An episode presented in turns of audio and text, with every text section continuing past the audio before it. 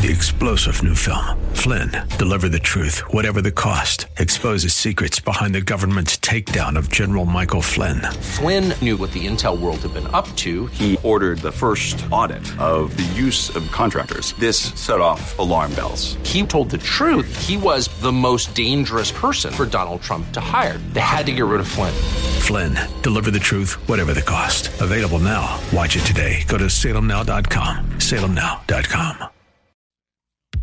Welcome to the Tim DeMoss Show podcast. You can hear the program each weekday afternoon from 4 till 5 on AM 560 WFIL and WFIL.com. Oh, there we go. Wait, now it's working. Are you playing with stop? Yeah, you, you amuse yourself, don't you? That's really great. All right. Have a nice day. I'll do the show myself. Hi, Danny. How are you? I'm good. How are you? Yeah. Turn it's broken when it's not. and you're changing the music. I don't even know what time it is now. I'm all discombobulated. I know. I'm, I'm switching things up on you. Yeah, thanks for nothing. So we have a lot of clouds this afternoon. Breezy, high 41. Clear night low 20. Sunny tomorrow, high 39. This is a trend. When the sun comes out, the temperature's going down. I don't get it. It's supposed to be the other way around. Saturday and Sunday, 50 and 55 for the highs. So warming up a bit. I wonder if we're going to get snow. I know some people are like, that's totally fine with them, and you're one of them. Am I right? You don't mind if there's no snow? I no, love- I'm I'm not a fan of snow. I love snow. I mean, No. at least once in a while. I can't get it's it's already almost March. We really didn't have anything. I'm sad because it's because of climate change, but I'm happy because I don't like snow. Oh, well. All right. And you're sure it's climate change? Yes. You're positive? Yes. Are you going to take the show a different direction than I was planning on? Yes. It's 40317. And already, never mind. Flyers are at Columbus. I'm sticking with the facts. They're playing Columbus at uh, 7 o'clock tonight on the road. Sixers home against Brooklyn at 8. And climate change is happening. Um, I'm hoping for snow, one way or the other. I can't control that, but I can root for it. I guess I can pray for it too. It's just fun to get out there with the kids, run around, peg your neighbor with a snowball, stuff like that. Don't you think that would be fun? No. Like when your neighbor's taking out the trash and not looking, No. you throw a snowball, knock his hat off, and run behind a bush. And No. like, None of this that? sounds fun to me. That doesn't sound fun. No. Let's you let's sit by the pool and tan. Okay, and- well that's fine too. In its own season. That's one benefit of being in Pennsylvania. I will say that. I love living here. I've lived here my whole life. Have you lived in the tri-state area your whole life? Yeah. Pretty much. So it's nice. You have change of seasons. It- yeah, it is nice, and I like that I can wear sweaters because I like sweaters. That's it. When the, Cozy up on a blanket, but I no, I stay inside. when the fall comes, you have the sweater weather, the coffee, the summer. It's all different. Now I have I've had family in other states, and we have visited Florida. As you know, my son's going to college there. When you get there, it's just kind of one temperature all the time. I mean, it goes a little up and down, but it's kind of you know, really don't get much variety compared to the way we do here. I think it's a beautiful uh, uh, benefit of being in the tri-state area. Uh, so that said, a couple things, and we have a special guest going to be joining us. By the way, his name is Todd Chipman. He's author of a book called "Until Every Child Is Home: Why the Church Can and Must Care for Orphans." And it's a neat story because he both uh, himself he was adopted, and he and his family have adopted. Uh, I think it's twin girls. So we'll be talking with him because he knows and he's a pastor. So, uh, but he has an interesting twist on this. It's not just we should adopt or we should, you know, people should step out in other people's lives, but he actually talks about in the context of a whole church being involved. So it's not just uh, isolated people here and there within a church, but how a whole church should, um, how, and the benefits actually of it, uh, of helping surround a family, uh, how it benefits the whole church overall. So we'll talk with him in a little while. Um, before we do that, couple quick things. A quick note here from Ruben. Ruben sent an email. Thank you, Ruben. Just a couple lines. He says, just literally says, actually, just pausing to say thank you for the auto show tickets. Octavia and I had a good time.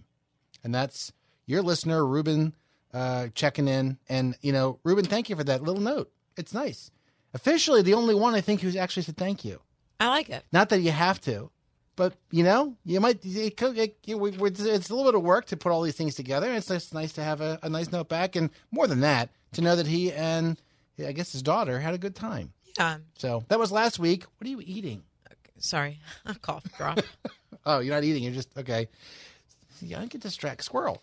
Um, Also, congratulations to Sergey in Collegeville and Judy in Taylor, Pennsylvania, plus Diane in Clarksburg, New Jersey, and Grace in National Park, New Jersey. They have also become winners with the radio station recently in our Ministry of the Month contest. Every month, we like to feature a different ministry on the station.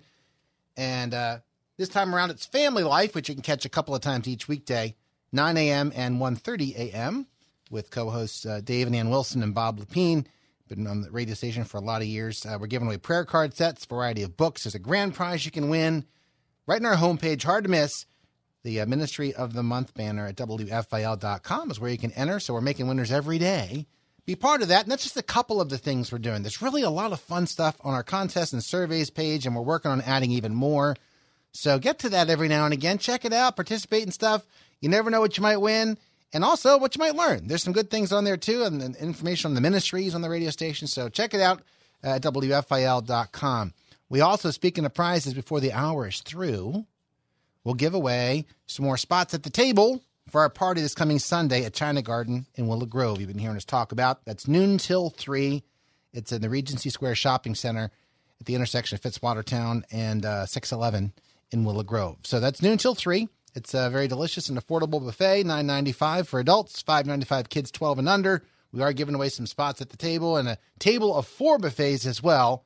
If you want to get entered, WFIL.com, go to the contest page, and uh, we'll draw some winners near the end of the hour. So that will give you a chance to get signed up for that if you have not yet done that. Fair enough?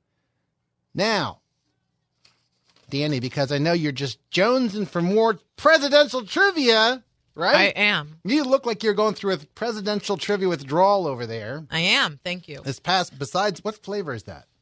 Lemon honey. That's that sounds good. Yeah, it is. Cherry's my favorite. I have a little though. tickle in my throat. Oh, So I figured, how can I hear that? wow, that's an Nice executive decision that you you know you made there. It was a good job by you. Thank you. So Monday was President's Day. I produced and came up with a boatload of presidential trivia. Danny was actually out that day, and I had to do all the extra work. You know, try not to take too many more days off, would you?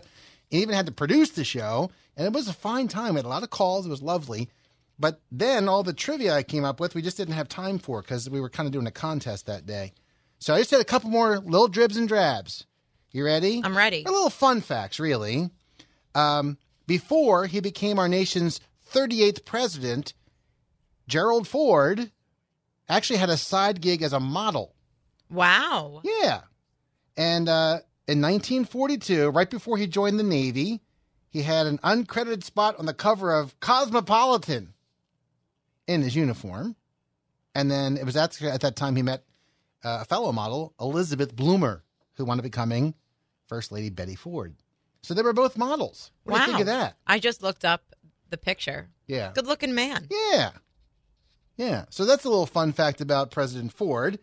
And uh, another one that's kind of interesting Andrew Jackson, on another topic completely unrelated, he had a pet parrot. Okay. And uh, during his funeral, the parrot started shouting obscenities. I love that. Yeah.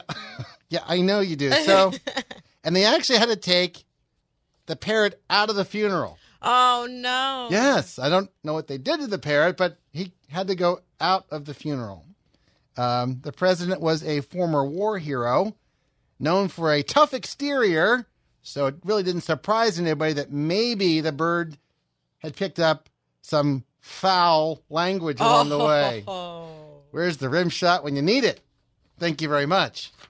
And uh, there you go.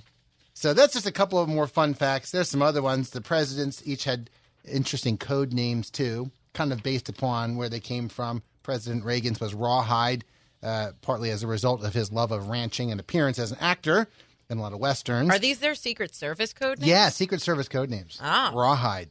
Um, Jimmy Carter, we talked about before, he was his his special Secret Service code name was Deacon, and uh, of course he was on the religious side and an active member of his church. Uh, Bill Clinton's was Eagle, and George H. W. Bush's was Timberwolf. Sounds like he could have been part of you know the Marvel series or something. I like that one. Yeah. So those are just a few that they had. If you had a code name, what should what should your code name be, Danny? We could come up with one for you. Oh, that's a good question. I'm going to call you Sporty. Oh, all right. What do you think? I'm okay with that because I like Sporty Spice. Sporty- Spice Girls. Oh yeah, all right. Great. I'll have to keep working on that. I don't mind Sporty. troublemaker. Let me think. Oh, did I say that out loud? I'm just thinking it. So, anyhow, that's just a little bit more presidential trivia, as it is, of course, President's Day week. Right.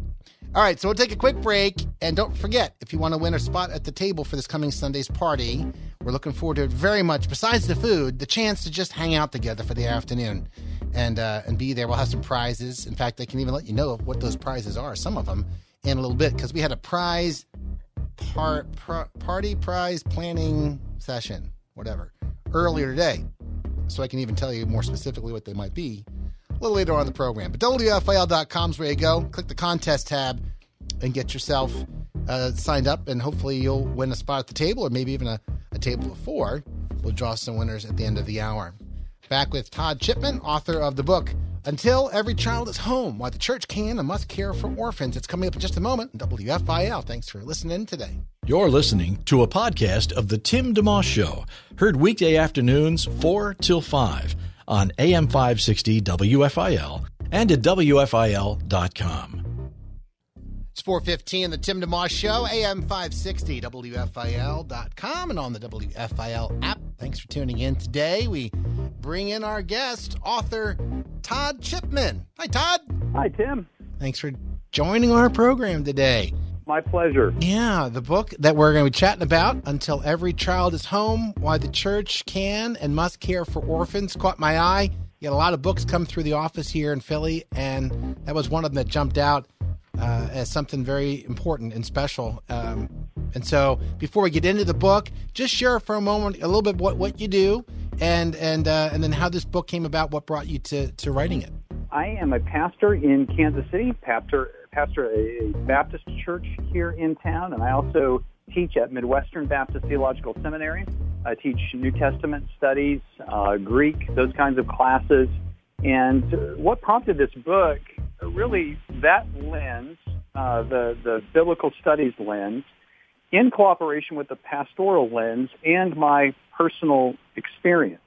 So putting those together, uh, I am adopted. I was uh, adopted as an infant. Uh, I was adopted from Nebraska Children's Home and uh, the product of a, of a true uh, one night stand, so to speak. Hmm. My biological parents met when I, uh, well, I wasn't alive yet, obviously, but they met one time, and I was around nine months later. Uh, but everything I know about them is on a two-page letter from Nebraska Children's Home that uh, my my biological mother, when she found out she was expecting, was kicked out of her home, and uh, she boarded with a physician in Omaha, uh, Nebraska, before I was born. And once I I came along, I don't don't know anything else. Uh, I was raised in a Christian home. My parents, the, the parents who adopted me, uh, explained this to me when I was very young. One of my first memories is my sister and I sitting across from our parents. Uh, my sister is also adopted, uh, not not a biological sibling, but a true sibling. Yeah. And we uh, listened to our parents explain this to us. And to many of your listeners, when they hear about this kind of an experience, and, and maybe they have friends or family, or or they're adopted, and uh, it's difficult to think about the scenario of their origin. But for me, it just wasn't a big deal. I didn't even think about it. Hmm. In fact, that uh, when the conversation would come up, I would delay for a minute and then think, "Oh, that's right. I can actually say something here because I'm adopted." Uh, That's just, but it just, yeah. it just took a few minutes because it wasn't a problem for me. So as I grew, I knew that maybe this is something that God would have me to do someday. And my wife uh, had some experiences of seeing folks foster and adopt. And uh, after we were married, we thought about it some. The Lord blessed us with several biological children. So it wasn't until our oldest was headed away to college where we began to consider it more fully. And I write about that scenario in my book, Until Every Child is Home Yeah. because uh, what what God did for me in in providing me a family, I wanted to do for someone else. In some ways, that gave me a frame to think about the gospel and how God has given His people the gift of forgiveness and righteousness and eternal life. And these two ideas go together. That what God has done for us in the gospel compels us to give that away to people, and some of those people are, are kids who need the gospel and need a family. Todd Chipman's our guest. He's author of Until Every Child is Home Why the Church Can and Must Care for Orphans. So your story is kind of like a double story on the front end for you personally, and then as an adult, you and your wife uh, adopting. And, you know, one of the things that's interesting too about your story, you know, you were born well, a year or two shy of the Roe v. Wade decision, right? So, uh, ruling. So, I mean, yeah. that, that, that, I'm sure that's a fact not lost on you had abortion been legal at the time that you were born. Yes, and I, I write about that in the book. It, roughly 500 days. Uh, so if I'm 500 days later, I, this conversation's not happening. Um, wow. Likely. I mean, I'm I'm the product of exactly what the abortion industry would call an inconvenient choice. Just just uh, you know, make the choice, get rid of the child. It's not that big of a deal. I mean, if the if the woman is going to be kicked out of her home right. because she's pregnant, just end the pregnancy and stay home. I mean, it's simple math in that regard. Yeah. So, yeah. Uh, I am so grateful for the Lord's providence in my life. Well, let me ask you this too. Along those lines, we'll um, share. I'll, I'll, share this this thought every now and again. The idea of being you know pro life and and all that. So people sometimes equate that with literally voting and laws, and that's all good. But I'll sometimes say, what are you doing in between the you know the four years or two years in between pushing a button or casting a ballot? Like, what are you doing with your life? So your your biological mom was you know kicked out of her home would there have be you know somebody along along the way then who would scoop her up and say we'll take you so that you can have a place to be that's pro life mm-hmm. open your house up and let a, a, young woman have a place to stay and and as, and mm-hmm. as long as necessary that kind of stuff is a lot harder than just championing the the, the cause so to speak you know theologically or or philosophically what are you doing and in your case, you said you, there was a home in Nebraska that. Uh, what was that path? Do you know much about how you wound up there? And and then when at what point were you actually adopted? Um, you said young, but I didn't know how how many years old you were. I was an infant, so I was just one month old. In fact, my my parents got me on Halloween Day, so I always teased them. You know what you were getting into. yeah. Uh, yeah. Uh, but my mother boarded with a, a family in Omaha, and I I don't know anything about them. But hmm. a physician took her in, and that was just the Lord's kindness to care for her. So I was in foster care for about a month. I don't know anything about that uh, scenario either, but folks obviously doing just what you said there between the button and the ballot box. Those years, uh, lots of opportunities uh, to to take kids in and to be a refuge for for these uh, difficult situations. Todd Chipman's our guest. The book is called Until Every Child is Home Why the Church Can and Must Care for Orphans. If you want to win a copy, send a text to 610 500 Dove, 610 500 3683 with your name and the word home. Let's do that. And we'll be drawing some winners later in the program. Back with more in just a moment. WFIL. Thanks for tuning in to the Tim DeMoss Show podcast with AM 560 WFIL and WFIL.com. 425, the Tim DeMoss Show on WFIL with author Todd Chipman. The book is called Until Every Child is Home, Why the Church Can and Must Care for Orphans. James 127 comes to mind for me right away, and I know it's in your book that religion God our Father sees as pure and faultless as this to care for the widows and orphans in distress and also keep yourself from being polluted by the world. Uh, and and your book talks about that, and also that this is not just an individual thing. In fact, the, the whole church really came alongside you and your wife, and and and how that that's the emphasis in a lot of ways. Uh, share about that whole that whole church concept, whole church involvement concept. When we uh, began to think about taking in kids.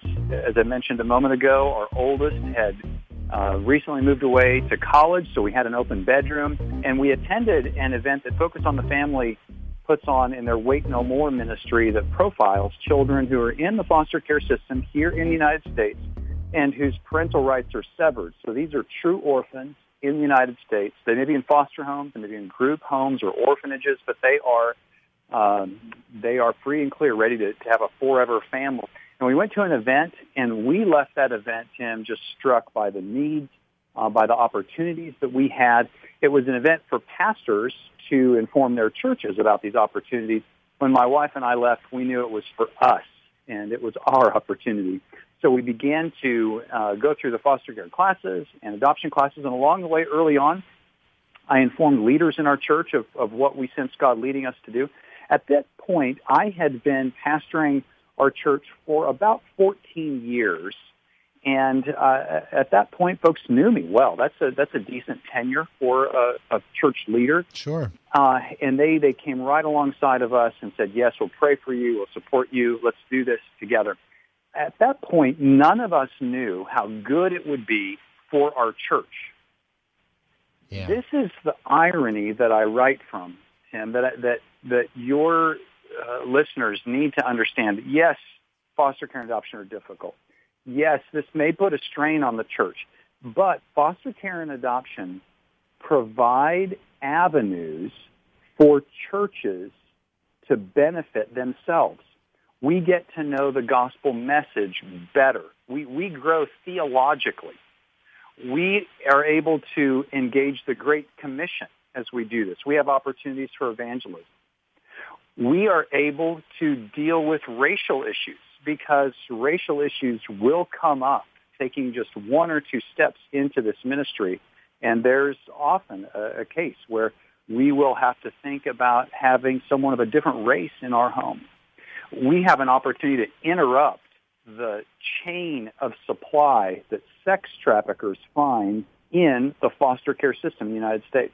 We have opportunities for church leaders to exemplify what it means to love the least by advocating for these ministries and even taking kids into their own homes. We have opportunities for people who have hospitality gifts, who have discipleship and mentoring abilities to come alongside these families and children and spend time with them. And in some ways, we saw our church grow in each of these areas as we foster and adopted. So that is the real stimulus behind the book is my experience, not just being adopted, but going through this process and seeing how good it was for my church, how it brought to life people's giftings, how it provided avenues for them to do ministry in a practical way. Todd Chipman's our guest. The book we're chatting about, Until Every Child is Home, Why the Church Can and Must Care for Orphans. And I think you put it in the uh, near the beginning of the book, uh, uh summing up a little bit what you just said, that caring for orphans is not just a goal, but a means and right i mean it's, it's benefiting all those areas of, of ministry um, so it, because it can be viewed as an as an end. And it is but there's a lot that happens uh, really what it does what it's doing for all the life of the church really so yes yeah. that's it. It's strategic. So if, if you're a church leader you're often thinking strategy. How can i best help my church to engage the cultural concerns of the day? Abortion racial uh, concerns and and strife. How can I help my church to stop sex trafficking in the world? Uh, well, these ministries are going to, uh, foster care and adoption ministries are going to be a part of that, and strategically so, helping children along the way. Yeah, and and along with that, then uh, obviously the story. I guess it was it Maggie and Molly. I think the girls. Yes, those are their code names. Um, that's not their real names. Yeah. Uh, but yeah, Maggie and Molly. Yeah. So just take a second, uh, you know, explain a bit about that that holistic picture, how the church came around you individually, um, you know, helping whether it was a crisis type thing or just socially every day, making sure that they were included in stuff and going to parties or events, and uh, right up until the day uh, the church is in the courtroom helping and, just supporting when the adoption became official. Yes, Yes, it's it, it's thrilling even to think back uh, now, several years removed, of those early days when we brought our girls uh, into our home into church, and older ladies in the church began to wrap around them, to color with them, to eat meals with them, and we had common meals at church uh, activities, to teach them to crochet, to include them in other birthday parties that kids had, and so forth even when it was rough, even when they didn't necessarily uh, have the social skills that other kids had at their ages. They included them. They made them feel a part of things. And one of the principles I write about in the book is that the church is a relational ministry. And it has the capacity to help these kids who need relationships. And so as families would come alongside of us and hang out with us and invite us and, and the especially older generations. And this is something, Tim, that many um, folks don't don't realize is the intergenerational power of the local church is exactly what kids in foster care need. They need to see multiple generations of adults interacting in ways that do not involve crime, drugs, and sex. Because that's what's been their life, many of them. And if they can see adults playing games not in an overly competitive way that's going to lead in violence, end in violence, uh, if they can see adults enjoying, laughing, eating meals together, if they can see adults praying for one another, loving one another self-sacrificially, they start to see the power of the gospel and it becomes attractive to them. Uh, and, and this is what I experienced in our church over and over. And what I try to help churches to strategize for when they have families who foster or adopt. Todd Chipman, our guest. Until every child is home, why the church can and must care for orphans. If you want to win a copy, send a text to 610 500 Dove, 610 500 3683. Your name as well as the word home will put you in the mix. A lot of clouds, the forecast for the rest of the afternoon 41 the high, low of 20 tonight. Sunny tomorrow, a high of 39. Flyers at Columbus at 7 this evening, and the Sixers are home against Brooklyn at 8. We'll keep our conversation going in just a moment on WFIL. Live and local. It's the Tim DeMoss Show, weekday afternoons 4 till 5 on AM 560 WFIL and at WFIL.com. Our podcast continues. It's 436 in the Tim DeMoss Show on WFIL. Uh, chatting with author Todd Chipman. Until Every Child is Home is the book, Why the Church Can and Must Care for Orphans. And before the break, we're talking about how the everyday stuff, you know, your church did and, and walking alongside you and your family uh, as Maggie and Molly first became part of your life. Lots of work, self sacrifice. And then the day comes where everyone's in the courtroom uh, as the adoption's about to be official. How much do you remember about that day? And, and you know, in, in a way, those moments also help cement all the work that's going into getting to that a day like that. Getting tingles even now, thinking about it. I recall the day that we had the adoption. Our attorney, though we had met with him several times, and he uh, is, is a Christian and had done many adoptions, he was very forthright with us that morning, and he said, I want you to answer just yes and no. This is going to be completely scripted, and I want you to be very formal. I don't want any extra stories. I don't want any extra. He said, I don't want any hiccups in this so that it goes smoothly. And he was very, again, forthright. Hmm. So we, we went through our, our uh, plan, and he called my wife up. she went uh, exactly yes, no questions. He answered. Uh, and the courtroom was packed, uh, overflow with people from our church that were there. Well, when he was asking me these questions, Tim, he stopped for a minute and looked back at the uh, the, the courtroom uh, participants there, just the, the the galley, so to speak, and he said, just off script. So he's now going off script, and he said, "Can you promise that these kids will continue to get the love and support from you and your church that is here today evident. And it, it just blew me away, Tim, because he was forthright with us. I'm going to say this, you reply this way. I'll say this. And he just, he was overcome. Here's a professional attorney, overcome in the courtroom. And, and I just said yes. And I think back to those faces that I see, and I see them now uh, in, in our church family and uh, just recognize God's goodness in, uh, in mentoring these kids along. It must have been very, very powerful. And I'm thinking he's he's basically saying less is more. Don't make this complicated so that the judge doesn't raise extra questions. And now we're off Yes. on the side of the road, right? I mean, that's that kind of the idea. That's it. And and then he went off script. But here's here's the real just providential blessing. A woman who is a member of our church uh, is a court reporter in the county where the adoption takes place here in Kansas City in this specific county. Well, she arranged with the judge for after the ceremony was done for the judge to give the girls American Girl dolls from the bench hmm. that our church had gotten them. I mean, this is you, this was made for TV. You know, you, you you just can't make this stuff up, and and I can't guarantee this is going to happen with you know every couple who fosters or adopts. But I can guarantee this: along the way, God will provide moments that are that are public that demonstrate His greatness and His supremacy. He it may not be in a courtroom, it may be in a grocery store, it may be on the athletic field, but people will see the gospel at work as we take children into our homes. Todd Chipman's our guest. The book Until Every Child is Home, and again to bring home the point in your book that this book could actually be from either direction. Pastor uh, could, you know, pastors could benefit from it, but also people in the church could benefit if they kind of are aware of this concept and want to bring it to their pastor's attention.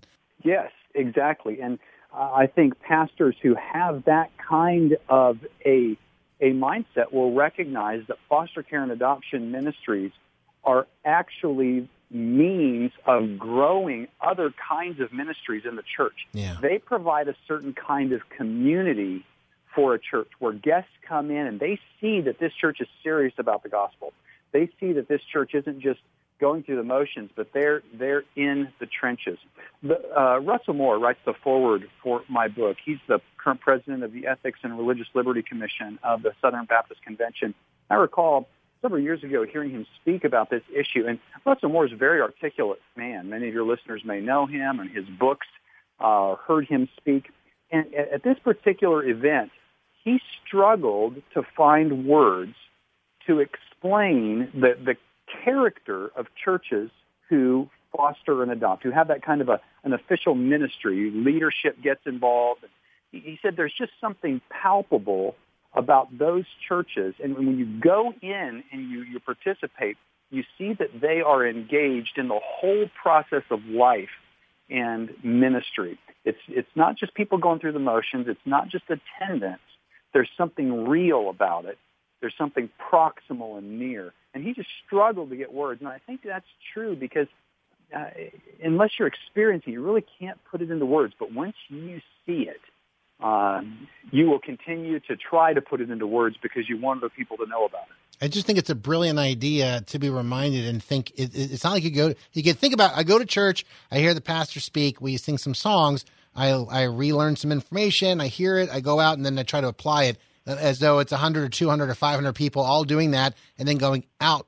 And if the ministry, so to speak, is happening under the roof of the physical church, it might be teachers with Sunday school ministering to within but the idea of adopting and, and coming around a family now, like you said, all the things connected even to potential situations for the child in, in question, where they can, their background, the, the race, all those things, sex trafficking possibilities. Now you're actually a you're ministering without you know from outward, even though it's in in your church, so to speak, right? You're ministering to people coming in, you're welcoming them, and you're mm-hmm. dealing with all these different things rather than let me think about what the pastor said and see if I can go find someone to, to try this out on. You're actually practicing right there, and it makes I would think it would make Scripture come so much more alive within the mm-hmm. within the context of your own church. Mm-hmm. Exactly, it does, and and it rallies people together because it's a a difficult task. And believers, uh, one of the the phenomenon that is true of of believers in churches is that they rally when times are hard. If someone in the church has a difficult go, boy, the church steps up. And I know your listeners are thinking of uh, vignettes where they have recognized this in their, their own churches. Well, the same is true with foster care and adoption. You get a few families who step into this and sense God's call. Well, the church rallies around them. Their small group begins to intercede, begins to plan how they're going to help with meals, how they're going to begin to mentor and spend time. And this is where, the, again, that relational component is, is what the church can do, and that's what these kids need. They need relationships. So it's spending time, it's mentoring, it's being involved. Uh, and that's what the church can do. Todd Chipman's our guest. The book's called Until Every Child is Home Why the Church Can and Must Care for Orphans. Text 610 500 Dove if you want to win a copy. 610 500 3683. Your first and last name and the word home will put you in the mix. More to come in just a moment on WFIL. Have a guest you'd like to hear on the Tim DeMoss Show on AM 560 WFIL? Email Timmy D at WFIL.com. It's 446 in the Tim DeMoss Show. Coming down the home stretch of the program with author Todd Chipman. The book's called Until Every Child is Home Why the Church Can and Must Care for Orphans. You mentioned uh, earlier, and whether it was just a blessing that God happened to have for you in your life, um, that, you know, the fact that you were adopted and when you found out about it, it, it wasn't a, a, huge thing for you personally, but often it is for others where it, it you know, it sets off some other feelings and, and wondering about their history or their worth or whatever it might be. Um, do you find, is there a, a, wisdom that a local church could have as they would be embracing children who are being um, brought into the mix, uh, you know, in, ad- adoptively? Like whether it's to treat them just like everybody else, whether it's to treat them a little extra special, like a little mini superstar, you know, of sorts, or whether certainly not to ignore. Um, or treat as a burden, but is it just the dynamics in and around a wisdom about how to how to welcome someone into the community? Yeah.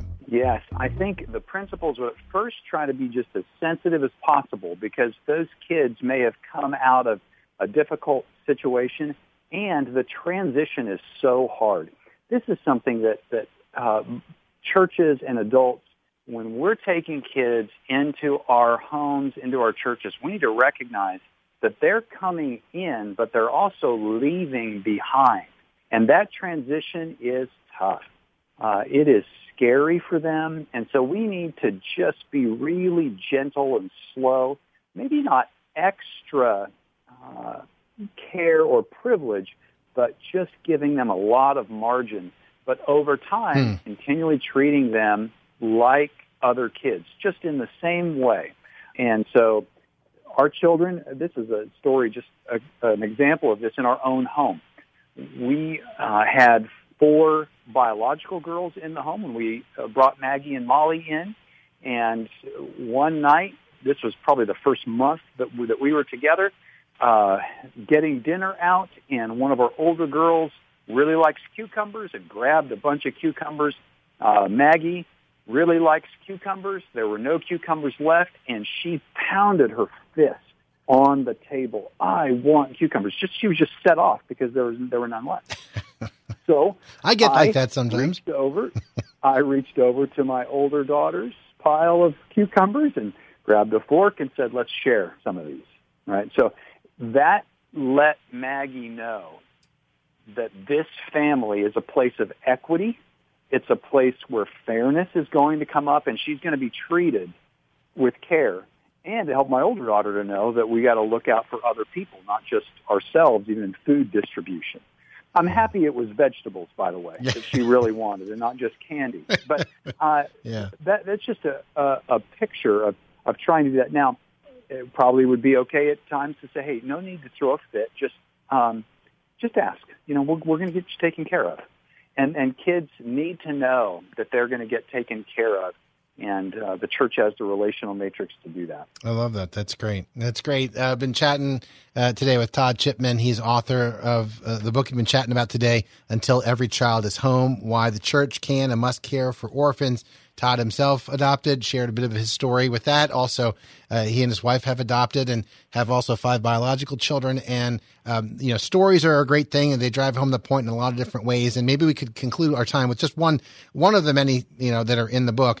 Uh, on page 75 and 76, something that struck me, uh, the couple, David and Heather Platt. And, um, they talked about one, you know, one of the quotes that, that, that they said was, we learn pretty quickly that orphans are easier to forget if you don't see their faces. They're easier to ignore if you don't know their names. They're easier to overlook if you don't hold them in your arms. And that was part of their story of, of when they went, I guess, to Kazakhstan. And, uh, so anyway, maybe you could just share a, a little bit of their story and, and, what God did for them. And, uh, you know, because that personalization of things or what the, the story you shared too, um, these are real people. It's not a concept that we're supposed to be trying to tackle or do or check off our list. These are real human beings made in God's image. Yes. David and Heather Platt are one of the, the families that I profile in my book. And, and one of the uh, realities as I began to foster and adopt myself, my wife and I, and begin to think about this, we recognize that there are a number of Christian leaders who have done this. And David Platt uh, now pastor of McLean Bible Church, was president of the International Mission Board of SBC. I mentioned Russell Moore. Uh, in in uh, other spheres, Rosaria Butterfield, very popular Christian author. She writes about her and her husband's experience in foster care and adoption. And, and each of these families note that when you see these children, it, it's no longer sort of Christmas cardish or hmm. or like in a movie. It's real. And this came to my wife and I on January uh, 29th, 2015. I remember the date because January 29th is my wife's birthday. Okay. And at that time, 2015, we were getting ready to start foster care classes. We started in February 2015. Well, on January 29th, her birthday, she was looking at websites where kids are profiled. And we didn't know that these existed until we started to talk with people and begin to uh, get ready for the classes. But there are several websites that have lists of kids, their pictures and so forth, who are adoptable right here in the United States. And Adopt U.S. Kids, Adopt Us Kids is, is one of the most popular. But it's, it's like Auto Trader, Tim, and it's so sad. I mean, you, it's, it's a website where you put in age, gender, background, uh, what, what you'd be willing to be interested in and get information on. And we saw our girls on this website and we printed the picture, put it on our refrigerator, and began to pray for them every night with our kids before we would go to bed, just to pray for these girls. And nine months later, uh, or not nine months, excuse me, 11 months later, in, in December of 2015, they were in our home. Hmm. Well, and I love that because it's a person you're, you're actually committing to them before they they knew it, and even before you knew it, right? I mean, it, it humanized it um, rather than making it transactional. Yeah. Now, not not every case is that uh, going to work out because obviously other couples may get involved or families and be able to take those kids. But for us, they were still available in August after we had all of our training done.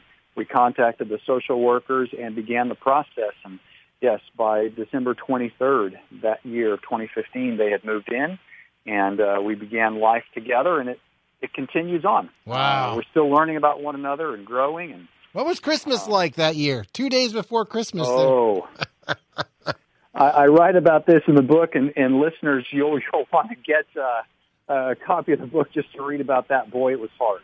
It Yeah. was so hard because these kids had had such a transition. Everything familiar with them was gone. A new home, a new city, people they knew a little bit, but not all that much. Yeah. And uh, for us, it was a major transition as well. And it was a very tough Christmas uh, for, for everyone. But now I look back years later and say, oh, Christmas is so fun. It's so good. And seeing these girls grow, seeing what it's done for my older kids, seeing what it's done for my church, uh, wouldn't, wouldn't take it back for a moment. Yeah. And you, you, I know you mentioned that one of the many points is that people have to remember there is that time of transition, which often, you know, you give it six months before things may start to settle in. So don't be surprised. And just some practical wisdom of going from the touchy feely, uh, you know, tug on my heart kind of a thing. Perhaps you may have initially to remember there's there's work to be done, and that's where again cycling back to the whole church being involved rather than in general in life. I really I think you can apply this to anything. We need each other. So whether it's whether it's with the adoption process and providing community or in other ways to to remember. It's why I tell people don't you know don't as far as going to church even literally even if it's just for an hour or two on a Sunday, you know you're going to see other people and that provides that, that intersection point so you're not alone. What do you have to offer? In other words, don't keep yourself at home away from everyone because everyone needs you. you know. Yes, that's right. So, That's hey, right. by the way, um, congratulations, right? So on your on your Chiefs finally winning a Super Bowl. Yes. yeah. It's it's yeah, finally is right. Boy, we've had some long years. Some really long years. It's been fun to watch these guys and uh although I think most of us in Kansas City are ready for them to get ahead in a game and just stay ahead. right. we don't need any more of these, you know, last 6 minutes of the game score 20 points and win kind of thing Which or was whatever it is. That was Uh, all their playoff games this year, right? They were behind by large margins, double digits every Yeah. time, right? Yeah. Yeah. So in the Super Bowl, I think one of the announcers said something like uh, when when they when they were trailing by I don't know ten or 20, 15 point whatever it was, like the the Chiefs have them right where they want them. You know, I was like, well, I don't know. Yeah, If that's right. That's it. I don't know if they Yeah. have them right where they want them. and, company, they just work their magic at the end. Yeah. Well, it's fun, and we have that connection. Obviously, the head coach Andy Reid was here for years. I think 14 years Yeah. uh, with the Eagles, and got him close. You know, didn't get the job done here. Yep. But that, uh, a lot of folks are rooting for him. So, well, good. He's a player's coach. It seems like everyone just loves him. You know, he's so colloquial, so genuine. Yeah. Yeah, yeah. I used to go to his press conferences here in Philly. He didn't say a lot, but on purpose. He He was all business in a good way. I think he knew the the Yep. idea of the, the value of not being distracted and uh, Yep. keep it like like your courtroom appearance that your lawyer had at least advised you on. Keep it simple. Yes, no. Move forward. Don't Yep. get into the weeds. You can cause controversy if you say too many things. So. Yep. But uh, anyway, well, good. Well, God bless you. Thank you for taking time to talk with us about the book. Again, uh, Todd Chipman been our guest. Until every child is home, why the church can and must care for orphans, and uh, folks can certainly look that up online and uh, and hopefully be challenged and encouraged by that. Whether you're a church leader or a pastor or perhaps uh, someone in the congregation. So, thanks again, Todd. You're welcome, Tim. Thank you so much, brother. God bless you. Absolutely. And if you want to win a copy, 610 500 Dove is the number to text 610 500 3683. Just your first and last name and the word home. We'll draw some winners off the air around 515, so you have a few minutes to get in on that. Again, 610 500 Dove. Also, congratulations to Karen and Philly and Wendy and Holland on winning a spot at the buffet for the WFIL listener party at China Garden in Willow Grove. That's this coming Sunday, noon till 3. Uh, 995 adults and 595 kids 12 and under. But you could win a spot like Karen and Wendy just did. Details and the chance to win that spot, or perhaps a table of four buffets, by clicking the contest tab at WFIL.com. Looking forward to our famous Friday show tomorrow. Should be a lot of fun. I have no idea what we're going to do, but it'll be fun when we get there. In the meantime, we pass the baton to Jim Maxim, Acts 413 Ministries. He leads in prayer next. Then uh, Alistair Begg with Truth for Life follows that. Have a great night. God bless you. Bye. Thanks for listening to the Tim DeMoss Show podcast. Feel free to tune in to the full show each weekday afternoon from 4 till 5 on AM 560 WFIL and at WFIL.com.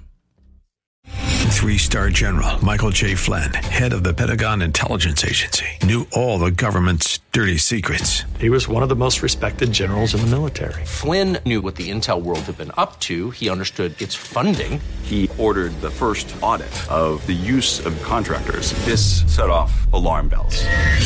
The explosive new documentary, Flynn, Deliver the Truth, Whatever the Cost, uncovers the facts behind this scandal. Flynn told the truth. He was the most dangerous person for Donald Trump to hire. I find out the worst enemy that I'm going to face in my life is right here in America. They took my assessment and they wanted me to change it. And I was like, I'm not changing it. They had to get rid of Flynn.